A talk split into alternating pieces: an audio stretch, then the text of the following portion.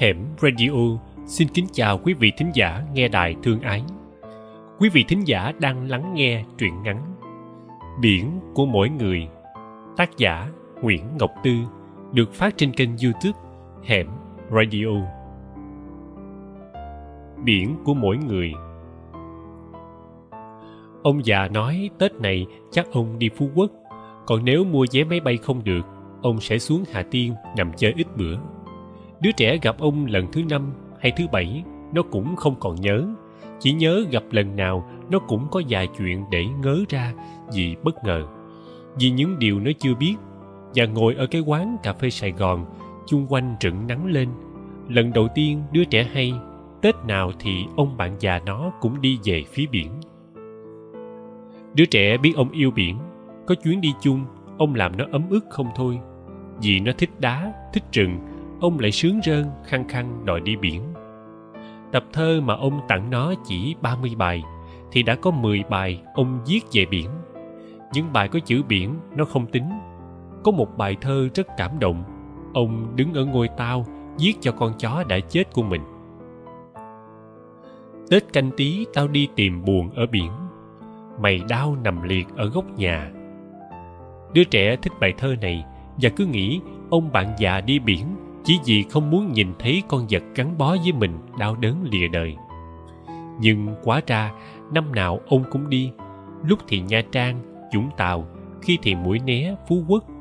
Sáng mùng một, ông đóng cửa, khép rào và làm một chuyến đi tới mênh mông. Đứa trẻ hỏi, rồi chú làm sao? Ông già cười, châm một bình trà ngồi uống ngó biển chơi.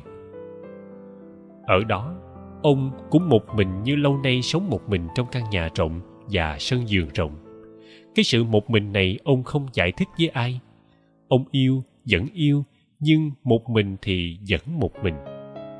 Và trong sáu ngày đầu tiên của một năm, khoảng thời gian người ta sum họp, đoàn viên, ông lại ngồi chơi dơi trước biển. Hội trẻ ở rừng hoài mất chán rồi. Cái lý do đơn giản này che giấu một điều đơn giản khác ông sợ hãi cái không khí tết. Khi mà sự gặp gỡ, sự trở về của mỗi người đều soi chiếu, nhắc nhớ nỗi cô đơn xa vắng con người. Đứa trẻ dĩ nhiên đoán được, nó tộp ngụm cà phê, ngồi ngẫm ngợi. Bỗng nhớ tới ông già khác, cũng là bạn thân thiết của ông bạn này, cũng một đặc trưng cho mỗi người sợ hãi tết. Năm nào cũng đưa ổ khóa cho hàng xóm khóa cửa ngoài giùm, rồi trốn ru rú ở trong nhà giật giờ như một hồn ma. Ông chỉ đặt bốn cái ghế ở phòng khách của mình như một quy định ngầm. Đoàn nào kéo tới năm bảy người, ông tái tê vì khó chịu. Càng khó chịu hơn, khi mình lui cui bày biện một lúc thì khách đứng lên ra về, để lại mấy dĩa bánh mứt chưa ai chạm vào. Những tách trà chưa ai ghé môi. Thôi, đóng cửa cho khỏe. Và trong căn nhà gỗ thanh vắng ông già cũng làm cuộc hành trình đi tới biển cô đơn, theo kiểu của ông. Đứa trẻ không ngạc nhiên với cách ứng xử hơi lập dị đó. Khi một ngày nó nhận ra càng ồn ào lễ hội, người ta càng cô đơn, càng đông đúc chung quanh, người ta càng cô độc.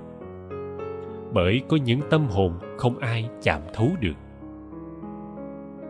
Đứa trẻ chỉ buồn cười, chơi với hai ông già, một ở sài gòn một miền tây, gặp ông này nghe nhắc ông kia và ngược lại.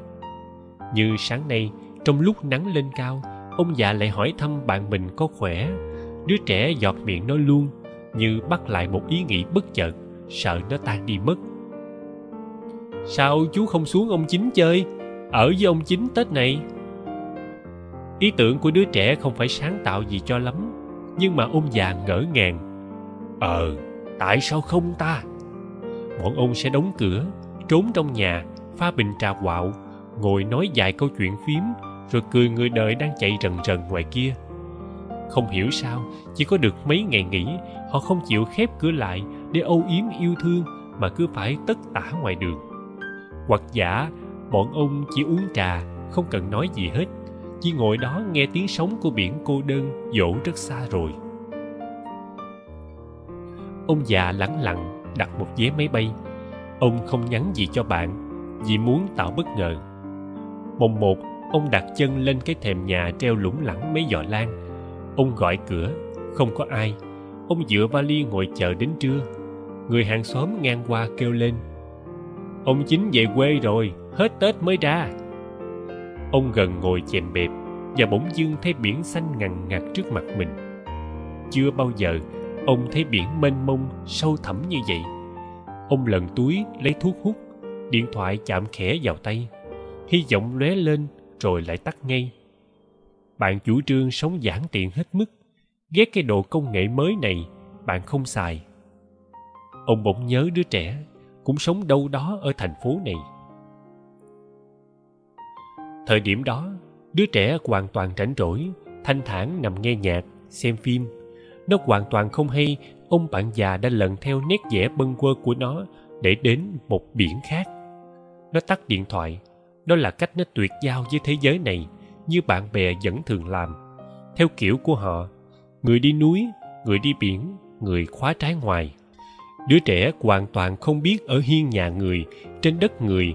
Ông bạn già của nó bơ vơ ngồi lau đôi kính ướt. Ông không biết tìm bạn mình ở nơi nào vì không biết quê quán, không biết bạn đến từ đâu.